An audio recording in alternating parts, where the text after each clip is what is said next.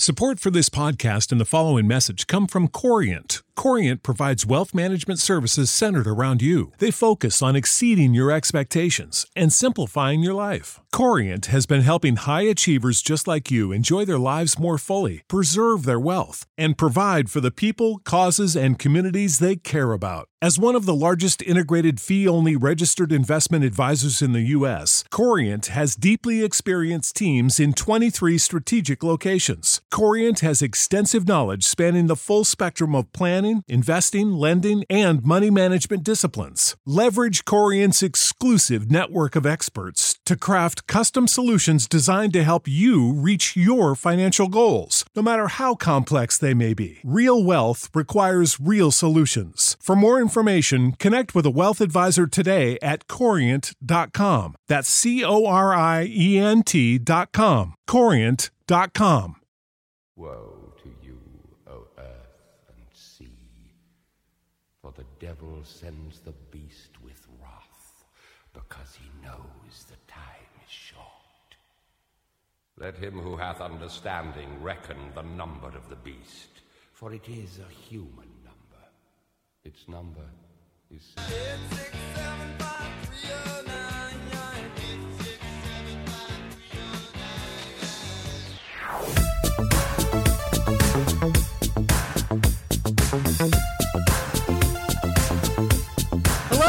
And welcome to Who Will Save Generation X, the trivia game show that is dedicated to remembering, celebrating, and preserving all the wonderful qualities of Generation X through games, trivia, and friends. I am Zave, your host, and today we have two great contestants ready to compete for fabulous prizes and in the process do their part to save Generation X from being forgotten. Are you ready to do your part? Please play along with the contestants while you listen and see what rad prize you would have won if you were here with us saving Generation X from fading into oblivion. We're so happy you've chosen to join us, and you're sure to get a nice dose of nostalgia and a few laughs along the way. So let's start the show. This episode promises to be a little metal this week. Yes, metal is a verb. I write this episode with a little something for everyone, but if you like heavy metal, then this is the episode you'll especially like. You'll want to stick around for the cliffhanger question as well this week. The topic is on car parts. It may not sound like much fun to you, to some of you at least, but you'll have to trust me that this is the most Gen X car part question you'll get asked all day. I guarantee it. We're going to rock out a little with the material we cover with these two friends of over 30 years. Our contestants today are Darren. Zave, it's great to be here. Thanks for having me. Pleasure is mine, buddy. And Bill. Hello, Jason. So first of all, I know that this part's supposed to be short, but I'm calling shenanigans right up front here. I'm not saying that Darren is going to beat me, but I figured something out this morning, and I want to get it right up out in the open here. So we were supposed to record this last weekend. It happens to be March 14th when we're recording this now, and Darren conveniently came down with side effects from his coronavirus vaccine, and we had to postpone it a week. And I didn't really understand why, other than he didn't feel well, but I thought, okay, well, he doesn't feel well, he can't do it. But it came to me this morning that since high school, Darren had basically turned into a pumpkin at about 10 p.m. local time, wherever he is. And he's in Chicago, so he's 2 hours ahead of me right now. It's 7 o'clock here. Well, last weekend, 10 o'clock was 10 o'clock. Here, this weekend, 10 o'clock is actually 9 o'clock since we moved the clocks forward here. So he has really about an extra hour of non-pumpkinness here in him. So if he wins, I want a Roger Maris-style asterisk associated with this particular episode because of the fact that he pulled those shenanigans. I just want to say that I'm going to crush Darren like Dave Henderson crushed my childhood hopes and dreams and then later life itself. So, oh, Donnie Moore reference, that one. That's a tough one. Oh, yeah, I didn't mention Donnie out of respect for the dead, but okay. It was a sad day, and I still haven't really gotten over it. And that was 35 years ago. Yes. Do I have 90 seconds to rebut? You have 90 seconds, sir. Okay. I was definitely not feeling well and asleep by 8:30 once we canceled it. That was number one. Yes, and I did think very convenient time change. Now, as far as the Donnie Moore, Dave Henderson reference, where my Gen X qualities come in, I'm going to throw it back to many, many hours that Bill and I spent while we should have been doing homework and studying. But no, we were watching game shows. So I'm just going to say I'm the Bob Barker to Bill's Drew Carey. I'm going to be the Dick Clark to Michael Strahan. I'm going to be the Peter Tamarkin to his Elizabeth Banks. And of course, Bill, you know what the last one is going to be. I am the David Ruprecht to your Leslie Jones. Oh, that's low. Yes. That's very low. Thank you. Although, respect. I don't own any sweaters like David Ruprecht, so I guess that's, I guess I'll take that one. Well, anyways, I'm demanding an asterisk if I lose. That being said, I'm not going to lose. We'll see. The show is broken up into 3 rounds. The player with the most points after round 2 goes on to play our bonus round and try and win today's prize. That is, unless the losing player can play spoiler to them in our final game and prevent them from winning that prize. We're going to jump right into round 1 and get the games rolling. Round 1. You take the good, you take the bad, you take them both, and there you have our first game of the day, a game we like to call The Facts of Life. So The Facts of Life is a game where we have a crowdsourced opinion about a topic, and the contestants have to guess which items are on that list. 3 strikes and you're out. The winner of the game is granted the power, which is an advantage that will come into play in round 2. When heavy metal first emerged in the beginning of the 1970s, naysayers would have never suspected that the bands of those early years would one day be considered classic metal bands. Those bands are widely considered among the top heavy metal bands of all time, and with good reason. They are recognizable with their songs, and some are the greatest songs in metal history. This list of the top heavy metal bands of the era was curated by over 830,000 votes. The list rules are that these are heavy metal bands or solo artists only, okay? There are dozens of subgenres of metal, and some on the list dip their toes in it a little bit in those other genres, but for the most part, these are strictly heavy metal bands only that were popular between the late 60s and early 90s. So tell me, guys, who are the greatest heavy metal bands or solo artists of the era? We flipped the coin backstage, and Bill, you won the coin toss. You get to go first. Well, let me start with an easy one. We'll say Metallica. Metallica, number 3 on the list. We have a debut album out on Megaforce Records. It's called Kill 'Em All. We're glad to kill all you tonight. Darren? Who wants this? Let's go with Black Sabbath. Black Sabbath. The number 1 answer on the list. Very good. Of course it is. Formed in Birmingham, not Alabama, mind you, in 1968. Bill, back to you. Let's go with one of my personal favorites, Judas Priest. The Priest is number 4 on the list. Very good. Formed in West Bromwich, England in 1969. 69, dudes! Darren, back to you. No strikes so far. You guys are doing great. I am wearing the shirt tonight from the fan club. Let's go with Iron Maiden. Iron Maiden, number 2 on the list. Darren with number 1 and number 2. 1 and 2. No strikes. Bonus points? Nope, but you do have the tiebreaker with the number 1 answer. Sweet. Bill. So those were the 4 that I think were kind of obvious. There's a lot of bands that some might consider heavy metal, but some might not consider heavy metal. 830,000 people considered everyone on this list heavy metal. Well, why do I say Ozzy as a solo artist? Ozzy Osbourne, number 5 on the list. I know there's going to be some controversy towards the end of this list, I think, but we'll see what happens. Okay. Hey, so what is it, Darren? Back to you, Darren. Yeah, it's me. We will definitely go with Southern California's own Slayer. Slayer did not make the list. Oh. 800,000 people are very wrong. Very wrong. Yeah. A little side note, I was lucky enough to go to Slayer's very last concert. Yes. At the Forum about a year and a half ago. When I was making this list, I was really shocked that Slayer didn't make the list. I almost wrote him in, but then that wouldn't be playing fair to the spirit of the list.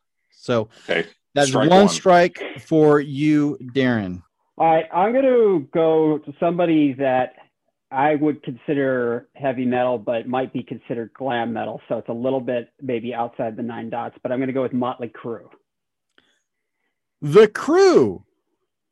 I'm sorry, did not make the list either. That's more of the glam metal, I think. All right, that helps to settle the rules, though, because if Motley Crue is not on the list, then that pretty much that genre is not on the list. Bill, thinking, smart guy. Yes. Darren, to you. Okay. One strike apiece. I will hopefully go with a little safer one then and say, again, Huntington Beach, Southern California's own Megadeth. Megadeth, number 9 on the list. Very good. So one strike apiece. Back to you, Bill. 2 of the big 4. Why not just try to round it out here since we know that Slayer's not on there and say Anthrax. Anthrax did not make the survey at all. I'm sorry. I think they're more of the thrash metal, right? Would that be the correct? It would be, metal? But this is a terrible list. If it's a list without Slayer and Anthrax, it's a terrible list. Because I could see Motley Crue not being on that list because that's a glam metal. They're the best of the glam metal bands that I can understand them not being on it because of that reason, but Slayer and Anthrax not being on a list of greatest metal bands is ridiculous.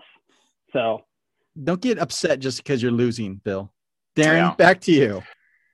So I'm going to guess, and again, I think we're going to skirt that line. I'm going to say AC/DC, even though I consider them hard rock. AC/DC is incorrect as well. Yes. Definitely hard rock, not metal, according to this list. I would agree, but... Well, if you'd agree, why'd you say it? I know. It was a good fringe guess, though. Yeah, I bet a lot of people listening would say that as well. Yeah. Uh-huh. Well, if they were going to be on that list, they would probably be in the top. I mean, given the album sales, the fact that last time I saw them a few years ago, they sold out Dodger Stadium. I know you saw them, Darren, at Wrigley. Still selling tickets, so still extremely popular. Just to update the scores, you guys are down to your last strike. It is get an answer here, Bill, or Darren wins. That's the stakes.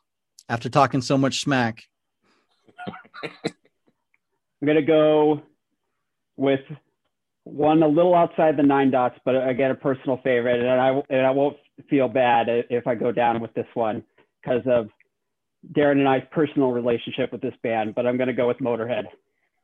I was waiting for one of you guys to say Motorhead. Motorhead is number 8. Oh, see, I yet again object to the list because Lemmy himself says we are Motorhead and we play rock and roll. That is not a heavy metal band. That is accurate. Yes, in my notes, it says an English rock band formed in 1975. R.I.P. Lemmy. Side story about Motorhead. Sophomore year, Darren and I were science partners in biology class, and we were tasked with dissecting a fetal pig. And to honor Lemmy, we actually named our fetal pig Lemmy, and then had to explain what Lemmy meant to Mr. Morgan, who was utterly confused, but allowed us to continue to name the fetal pig Lemmy. So Darren is do or die. Get an answer here. It is do or die. Yeah. So I'm going to 7 of them are down right now, and I'm going to go by your clue where you said from the mid 60s or late 60s to the early 90s. And even though, again, I'm going to consider them more hard rock, win or lose, I'm going to say Led Zeppelin. Led Zeppelin is incorrect. That is your third strike, Darren. I'm sorry. It is. Congratulations, Bill. You've won the first round, and that grants you the power. I have the power! Thank you. So number 10 on the list was called by Rolling Stone Album Guide, calling this artist the world's most beloved heavy metal entertainer. Number 10 is Alice Cooper. Again, not heavy metal. Yeah, I never would have thought of him. No. Also, I know great live band in the 70s. By the time Darren and I saw him on Operation Rock and Roll in 1990, did not have his fastball anymore, and is still touring. I saw him about 5 years ago. Not great live. Not great. Sorry. But he is beloved. About 3 years ago, and I had a great time at the show. So yeah. Didn't enjoy metal. It. Yeah. Number 9, you guys got was Megadeth. Number 8, Motorhead. Number 7, a band nobody said. Number 7 is Dio. Ronnie James Dio. So, former lead singer of Rainbow, former lead singer of Black Sabbath after Ozzy. Then his solo band was Dio, and an amazing band. And actually, that was going to be my answer if I didn't say Motorhead was Dio. So, well, you won anyways. Dio was number 7. Yeah. Number 6, you guys did not say. Number 6 is Pantera. Well, I'll give you that one. Fantastic band. Awesome. Number 5 was Ozzy Osbourne. 4 were Judas Priest. 3 Metallica. Number 2 was Iron Maiden. And number 1 Darren got was Black Sabbath. So congratulations to Bill. You have the power, and we move on to round 2. Before we start round 2, let's take a moment to better meet our contestants. I like to ask a personal preference question to have the listeners get a better idea of who they're playing against at home, and also ask our guests about their Gen X credentials. That is, what, besides being born when they were, makes them qualified to call themselves Generation X, truly? This episode's personal preference question is, who is your favorite metal band of the era? And give a brief statement why. P.S. If it's not Stryper, I'll be disappointed. I don't think you're going to get that answer from either of us. So please welcome to the show, Darren. Thank you. So my favorite metal band from the era is still continuing to dominate and sell out stadium after stadium, and that is definitely Iron Maiden. I went so far 2 years ago to take a trip to see them in Scotland, and then came back and saw the same show again, not in Chicago, but in Pittsburgh. What qualifies me as Gen X? I will say I still am enthralled with many aspects of the 80s, not only music. I still love one-hit wonders of the 80s. There will be no other music like the beauty of Dexy's Midnight Runners. And Bill, I set you up for the joke, the Simpsons joke there. You haven't heard the last. We haven't heard the last of them. Yeah, you beat Dexy's Midnight Runners. You haven't heard the last of them. Exactly. And through the beauty of the internet, I have found one of the greatest compilations of '80s game shows, and that's BuzzerTV.com. And Buzzer TV is just the greatest thing. And yes, I can see all my old episodes of Supermarket Sweep that Bill and I spent our entire senior year watching from 1 to 2 on the Lifetime channel. And again, instead of doing homework and studying and doing things that would really prepare us for life, but I have no regrets. Well, you guys turned out pretty rough, so maybe you should have studied. Yeah, maybe. Those college degrees afterwards. So, yeah. I don't think it set you back at all. Awesome, Darren. Thank you so much for being on the show. Really appreciate it. Thank you. Bill, thanks for being on the show as well. Give us your favorite metal band and what are your Gen X credentials. So I thought a lot about the metal band question. And I originally actually was going to answer the same as Darren because I love Iron Maiden too. And a lot of times when I'm judging bands these days, I'm really looking at it from a compilation standpoint. What is kind of their top end of their catalog, and Iron Maiden's is really strong. Like, you take the 20 best Maiden songs and you put it up against anybody, and it's really, really good. But wanting a little bit of originality, I'm going to give a different answer here, and I'm going to say number 1 on that previous list, Black Sabbath, for a couple of different reasons. One of which is they were the first metal band. People will quibble and say Led Zeppelin, but Led Zeppelin was a rock band. Black Sabbath was a metal band, and they invented heavy metal. Tony Iommi, Geezer Butler, Ozzy Osbourne, Bill Ward, unbelievable. So many great albums. Paranoid is the greatest second album in the history of bands, the history of albums. In fact, I did a 30-minute presentation in front of an audience of 200 people a couple of years ago about why Paranoid is the second greatest album of all time, and tied it into my career, which happens to be I'm an attorney for a financial services company. So people were confused, but dazzled. And the CEO of the company walked up to me afterwards and said, "Bill, I have to agree, Paranoid was an unbelievable album." So it was fantastic. So I'm going to have to say Black Sabbath is my favorite. I also, my cousin and I have kind of a side Aussie cover band where I sing some Black Sabbath songs as part of that. So if there's ever such a thing as concerts anymore, you guys have to come out to California and check out Flying High Again, which is our Aussie cover band, which features several Black Sabbath songs as part of the set list. As far as my Gen X credentials, please go ahead, Jason. Well, Bill, I gotta just jump in for a second and say that is the spirit of the show, Bill. You are keeping Generation X alive, putting your career at the stake. Gen X credentials out there on display, saving Gen X. That is the absolute spirit of what we're trying to do here. So you are saving Generation X. Well, I do my best. As far as my Generation X credentials, two things. One, I have scientifically proven that the worst year to be born was 1973. That is going to have to be a topic for another show, because that's probably a 30-minute diatribe altogether. And then second, I'm actually much closer in age, in fact, all of us are, to season one of Dorothy Spornak, which was B. Arthur's character on The Golden Girls, than to season one of Al Bundy. And that's a horrifying fact. But that's how legit my Generation X credentials are. Awesome. Thanks, buddy. Round two. Round two today is a game called Eight is Enough. In this game, I'll ask a total of 8 questions, 4 to each contestant. Points are awarded for each correct answer, 2 points for a complete correct answer, and 1 point for a partial correct answer, which is up to the judge's discretion.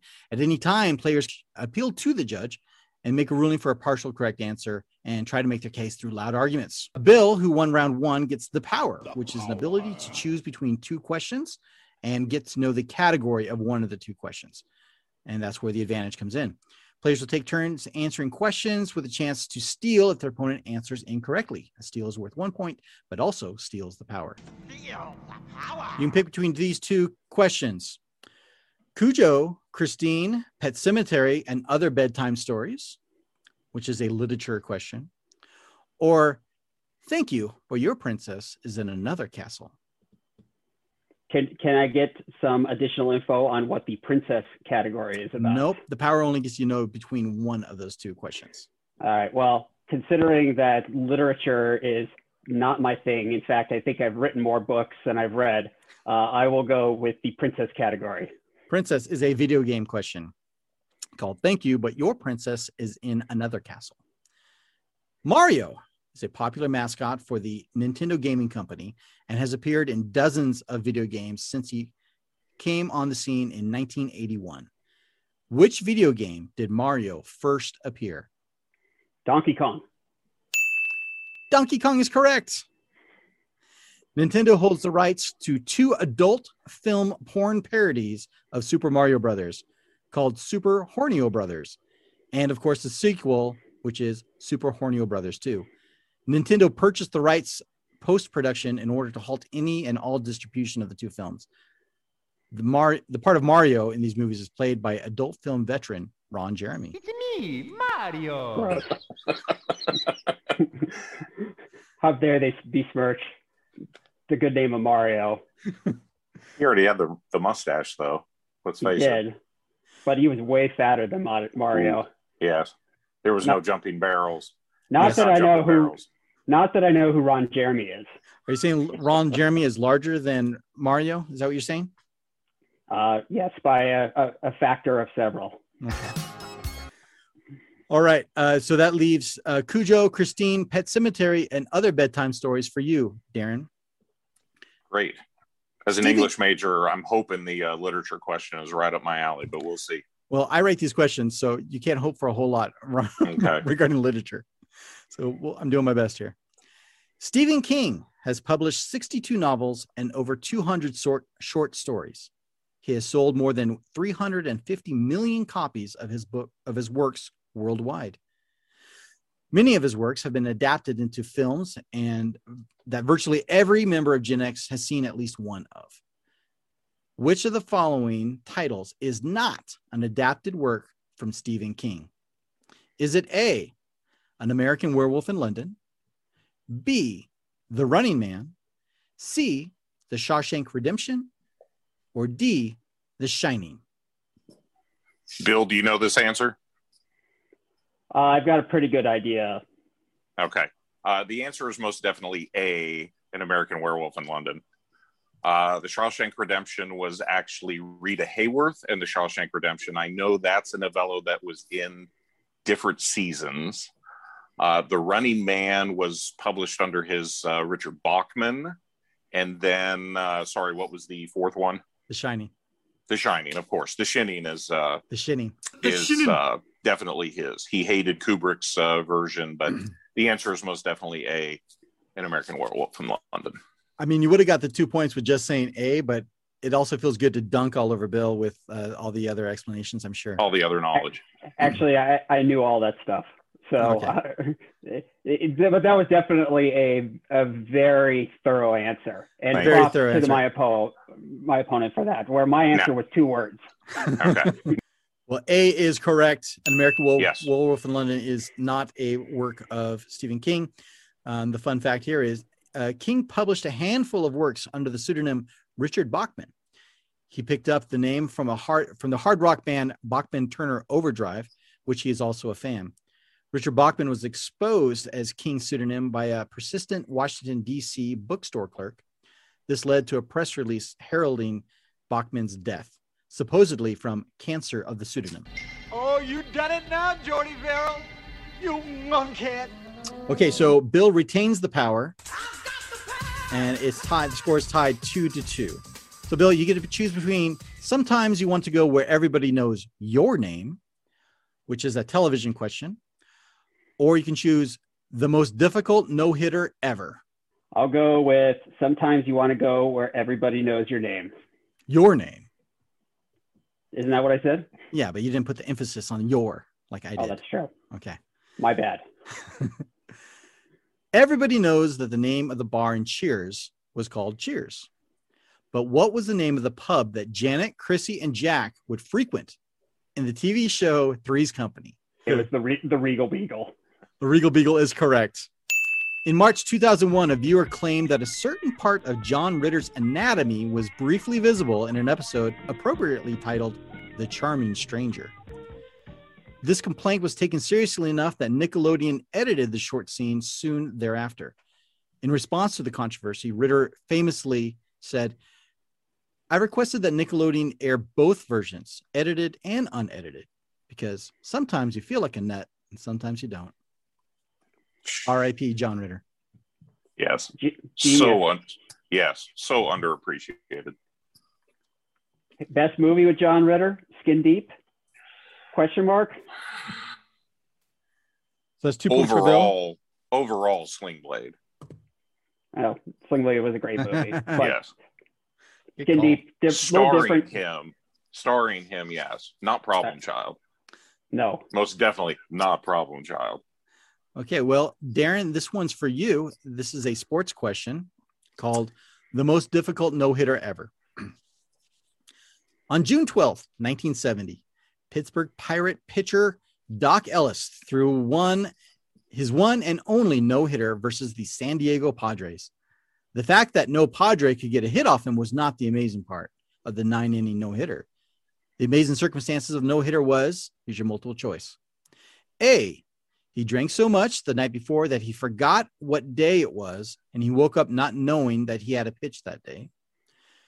B, he had problems with his vision and could not tell who he was throwing to, and only if they were right-handed or left-handed batters, or C, he was high on LSD and hallucinated that Richard Nixon was the home plate umpire and the batter was Jimi Hendrix, who was swinging a guitar at the ball, or D, all of these things. So I've actually seen an entire documentary on this. He was absolutely, most definitely still under the effects of LSD. I don't believe that he was had taken it that day. I don't remember anything about him drinking necessarily, but the way that your wording is, I can see how not knowing whether batters were left-handed or right-handed. But I don't know anything about the Richard Nixon and the Jimi Hendrix. I don't remember any part of that. So this is where we can argue. I'm going to say the answer should be C, that he was just on the coming down effects from LSD. That is not a correct answer. Okay. So, Bill, you have a chance to steal this. Well, and then there's loud arguments if you want. It has to be a partially true answer because he definitely was on LSD. I don't remember the Richard Nixon or Jimi Hendrix component either, but because the LSD component is true, I'm going to say D, all of the above. D is the correct answer. All of those things were a problem for Doc Ellis in the most difficult no-hitter ever. I think we can all agree on that. Doc Ellis was a flamboyant player in his day, but after baseball, he got sober and started a career as counseling, helping those who were afflicted by drugs help kick their addictions. The next day, which I thought was the next day, she told me, you better get up. You got to go pitch. I said, pitch? I pitch tomorrow. Hell, what are you talking about? Because I had got up in the middle of the morning and took some more acid. She grabbed the paper, brought me the sports page and showed me, boom. I said, oh, wow. What happened to yesterday? So 5 points for Bill, 2 points for Darren. Anything can still happen, though, and Bill has the power. So, Bill, you can choose between Eat My Shorts, which is a TV question, or Who's Zooming Who? I'm going to go with Who's Zooming Who. Who's Zooming Who is a music question. The Rock and Roll Hall of Fame welcomed their first members in 1986. But the first woman didn't get in until the following year. She was featured in the movie The Blues Brothers. And if you think about it, she was a great choice to be the one they chose. Who was the first woman inducted in the Rock and Roll Hall of Fame? R-E-S-P-E-C-T, Aretha Franklin. Aretha Franklin is correct. The First Lady of Soul was inducted before such notable artists as the Rolling Stones, the Beatles, and Judas Priest. Oh, low blow, Jason. Who's still not in? Yeah. Yeah. Iron Maiden maybe this year. Yeah. I wouldn't hold my breath. I wouldn't either. I'm still waiting for L7 to be nominated, but it's probably not happening. So that brings your total to 7, Bill. Darren, you got some work ahead of you. You got 2 points. You need to get this one to stay alive. Eat My Shorts is the question. Eat My Shorts, Darren. The Simpsons broke new ground in animation in a multitude of ways and is still on the air 30 years after its debut. What live-action sketch comedy TV show did The Simpsons make their debut on? I watched a handful of episodes of it, but I definitely don't remember a whole lot. But the answer is the Tracy Ullman Show. Tracy Ullman Show is correct. Way to go. It was a pretty bad show other than The Simpsons. I remember watching it only to see if The Simpsons were going to be on it. Ullman filed a lawsuit in 1992 claiming that her show was the source of The Simpsons' success, and therefore she should receive a share of the show's profits.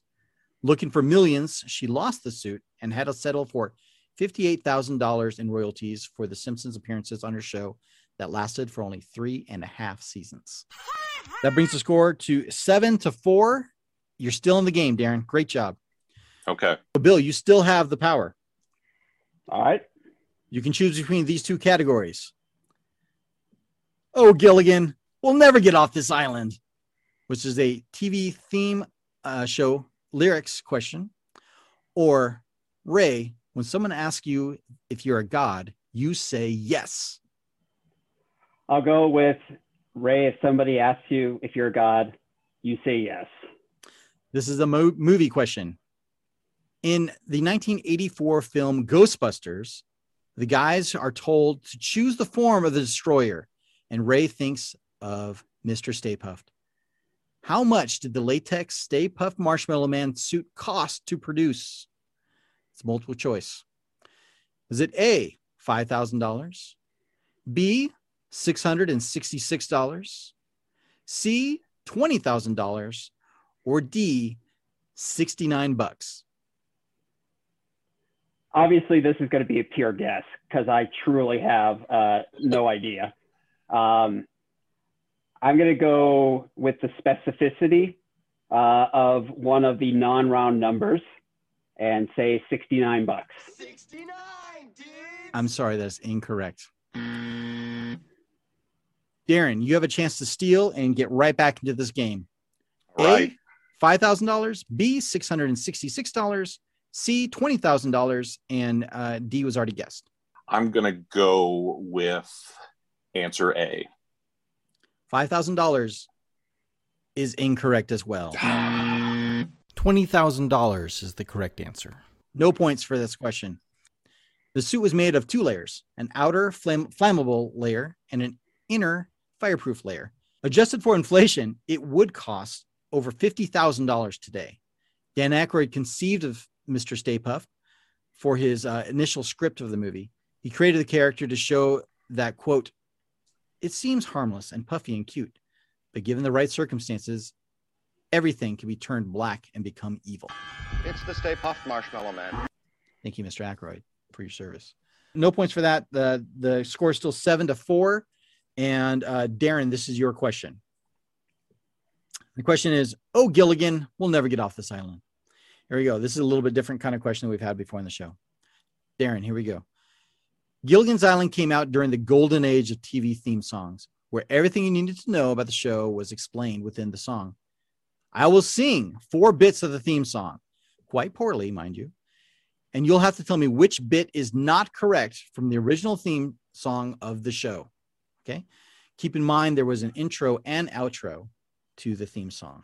Here's the question. I'm going to sing 4 bits, and you got to tell me which one is wrong. Okay. Just sit right back and you hear a tale of a fateful trip that started from this tropic port aboard this tiny ship.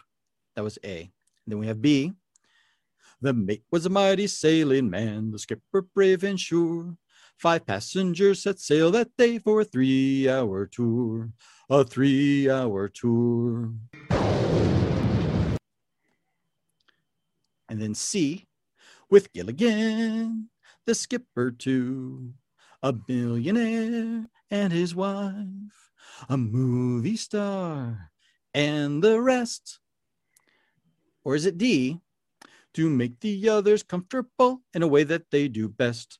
So join us here each week, my friend. You're sure to get a smile from 7 stranded castaways here on Gilligan's Isle. Which one is incorrect, Darren? The answer is most definitely D, as in dog. The and the rest got turned into the Professor and Marianne. I don't know when, but somewhere into the show. Who knows? It might have been the black and white to color. But yes, D is most definitely the incorrect one. And well sung, I must say. Oh, thanks. I have a quibble. Oh, loud arguments? An argument, a quibble, or whatever. In C, you said that Thurston Howell III was a billionaire. Yeah, now did he say millionaire or billionaire? He said billionaire with a B. No, the song is Millionaire. Yeah, you said billionaire. I didn't say billionaire. Roll the tape on that. You said billionaire. A billionaire, a billionaire, a billionaire.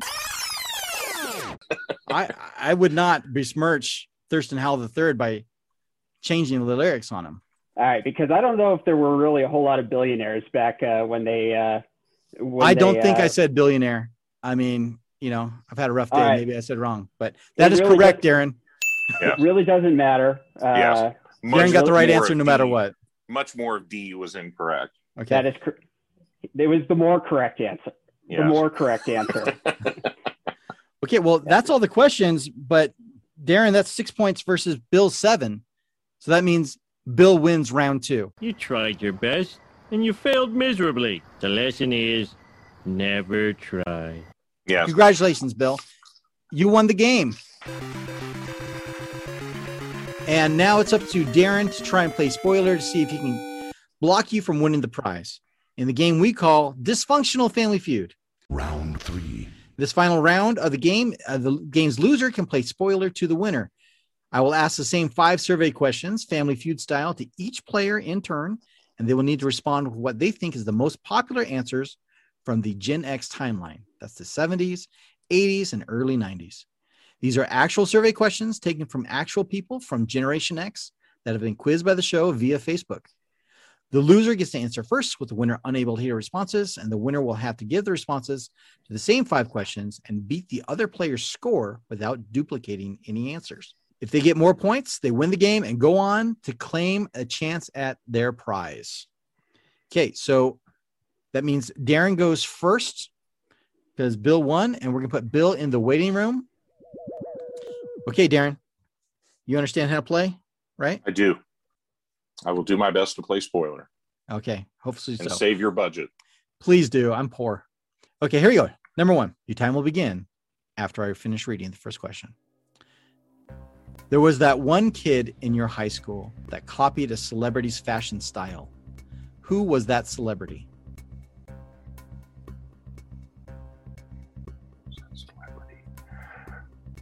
Don Johnson. What concert festival do you wish you could have attended? The original Woodstock. What was the most memorable video on MTV? Michael Jackson's Thriller. Still the best of all time. Name a TV show that takes place in high school. Saved by the Bell. Not the Miss Bliss era. Mr. Belding era, of course. Miss Bliss was junior high. How many movies did you rent each time you went to the video rental store? 1. I think Bill's in trouble. Let's bring Bill back in from the waiting room. Okay. I think Bill's in big trouble, frankly. Okay, we have Bill back. And I'm going to ask you the same 5 survey questions I asked Darren. You cannot duplicate his answers. If you get stuck, say pass. You can pass twice. Okay? You'll have a 5 count on each question. Bill, do your best. Will do. You're going to need it. Here we go. There was that one kid in your high school that copied a celebrity's fashion style.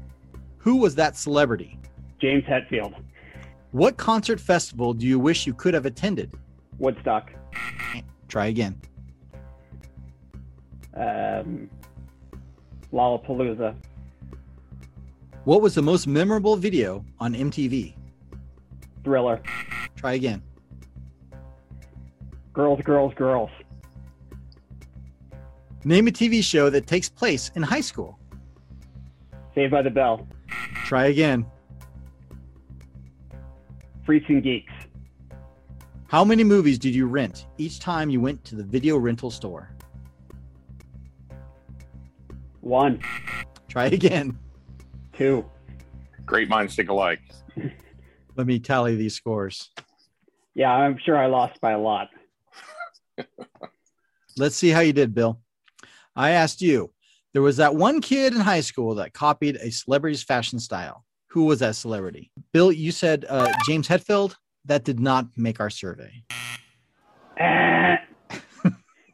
Manual buzzer. Darren said Don Johnson, which was the number 3 answer, worth 18 points. Okay. So 18-0 so far. Anything can still happen. No, it can't. I asked you, what concert festival do you wish you could have attended? Bill, you said Lollapalooza, which was the number 2 answer, worth 22 points. Darren, you said Woodstock, which was the number 3 answer, worth 18 points, bringing the score 22-36. What was number 1? Oh, I'm sorry. The number one answer for the celebrity was Madonna, was the number one answer. And the number two question for the festival, the number one answer was Live Aid, was the top answer.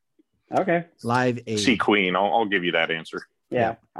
I actually would have said the US Festival, but I don't think that anybody else would have said that. But the metal day at the US Festival would have been amazing, because it was Van Halen, Judas Priest, Ozzy, Motley Crue, and Quiet Riot, I believe, was the five bands on the metal day of the US Festival.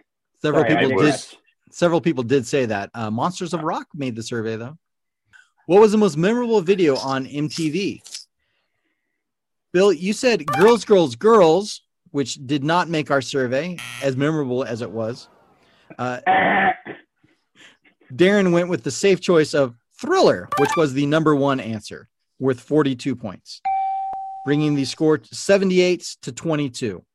I would like the survey to show that I initially also answered Thriller. So anything can still happen, though, Bill. Don't give up hope. Name a TV show that takes place in high school. You both said Saved by the Bell, but Darren, Bill, you had to change and say to Freaks and Geeks. Freaks and Geeks is not a Gen X property, as it came out after the early 90s. And so that did not make our survey, although it was about the 80s. I'm going to quibble with that. Okay. Most of the stars of that and are certainly Gen X, and obviously it was produced by people that are part of Gen X. But I'm not. It doesn't really matter. Saved by the Bell is the correct answer. Well, let's go to the judges and find out. Judges, I'm sorry, they reject your quibble. Judd Apatow would consider himself Gen X, and he was the guy behind Freaks and Geeks. But that show is not from the Gen X timeline. That's the greater point I think we're trying to make. But Saved by the Bell was the number one answer, and worth 29 points, bringing the score to 107 to 22. I asked you how many movies did you rent each time you went to the video rental store. Darren, you said one, which was the number five answer, worth 4 points, bringing you a grand total of 111 points. That means you need to get a whole bunch of points for this last one. I can tell you, you did get the number one answer, which was two videos, but it was worth 44 points, bringing you to a total of 66. Bill, you did not beat Darren's score. Darren, you played spoiler to Bill. So you're kind of both winners in a way. We're both winners by being able to be on the podcast. It's absolutely. You're both winners for helping save Generation X and doing your part. You can look yourself in the mirror proudly and say, hey, I'm doing my part. Well done, fellas. And also saving the Generation X budget, since you don't have to pay out anything this time, right? Exactly right. Even better. You saving the money and saving the pocketbook. You can take that money and invest in a Zoom Pro account or a new microphone. Oh, ain't that the truth? However, let's see what sort of prize you would have won. Okay, so some of the items you could have won was a Black Sabbath signature guitar pick. With Ozzy's signature on it? Well, it's a print. Oh, okay. A totally rad 80s T-shirt that just says "rad" on the front. That is pretty rad. This is my favorite item. I might go out and buy the rad T-shirt anyways. Pizza Hut collector's Potsy Happy Days glass with a picture of Anson Williams' mug on the cartoon style on the side of the glass. That's outstanding. Some sort of random drawing by some kid. So some kid drew all these superheroes and Star Wars characters on a piece of paper and put it up on eBay.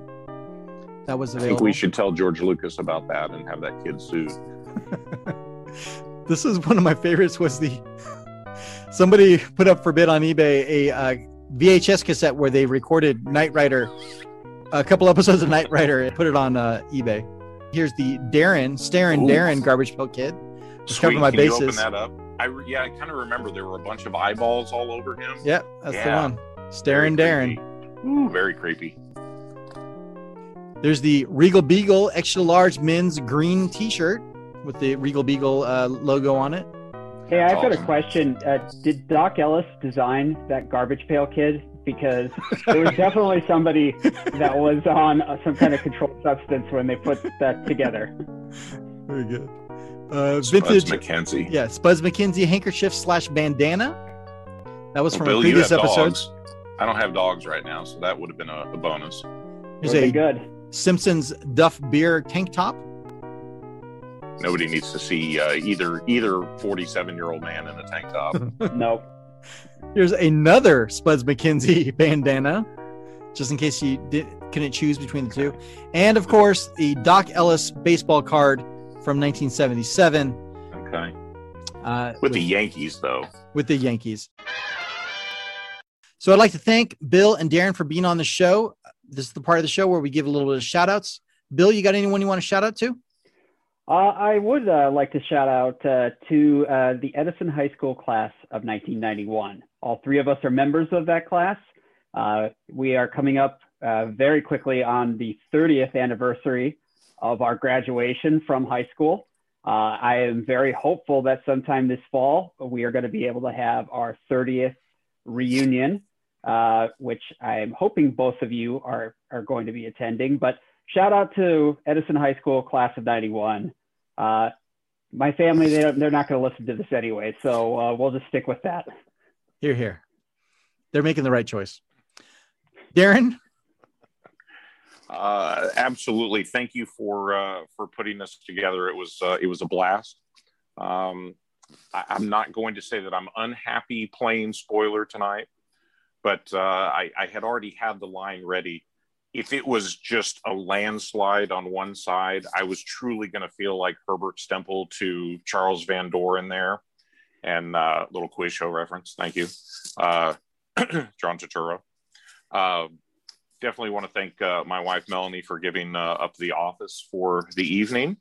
And I had a blast. Maybe we can have a little rematch if the fans are interested and maybe get a winner.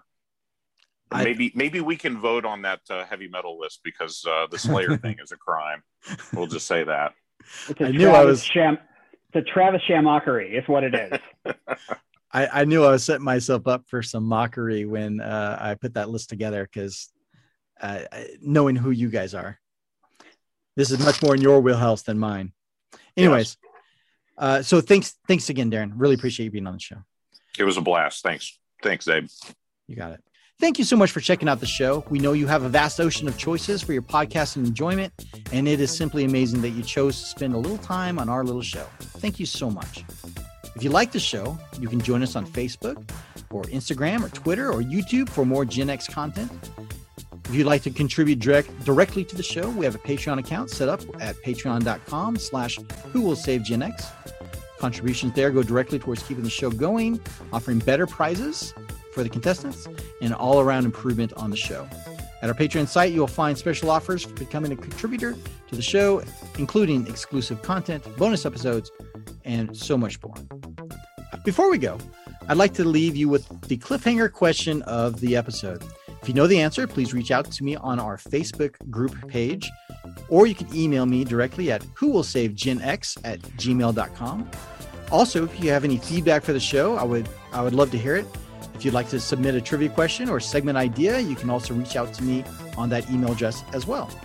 If we use your question on the show, we'll be sure to give you a shout out. And now, this episode's cliffhanger question is, if you drive your DeLorean to O'Reilly Auto Parts and ask for part number 121G, what item comes up and what is the significance of that part number? You can go to O'Reilly Auto Parts website and search for that part number 121G and try to order it online as well, if it's not out of stock. If you know the answer, please reach out on our Facebook group. Correct answers for the cliffhanger question will go into a drawing for an upcoming prize at a later date. Last episode's cliffhanger question has been posted on our Facebook group page, so you can find out all the details there. So that's it for the episode, everyone. Thanks again for checking out the show. We welcome you to subscribe to the show for future episodes where we will once again ask the question, who will save Generation X? Later.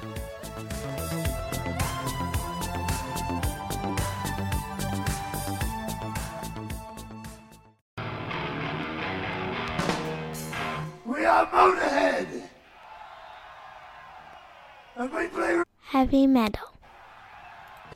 Simpson, Homer Simpson, he's the greatest guy in history. From the town of Springfield, he's about to hit a chestnut tree.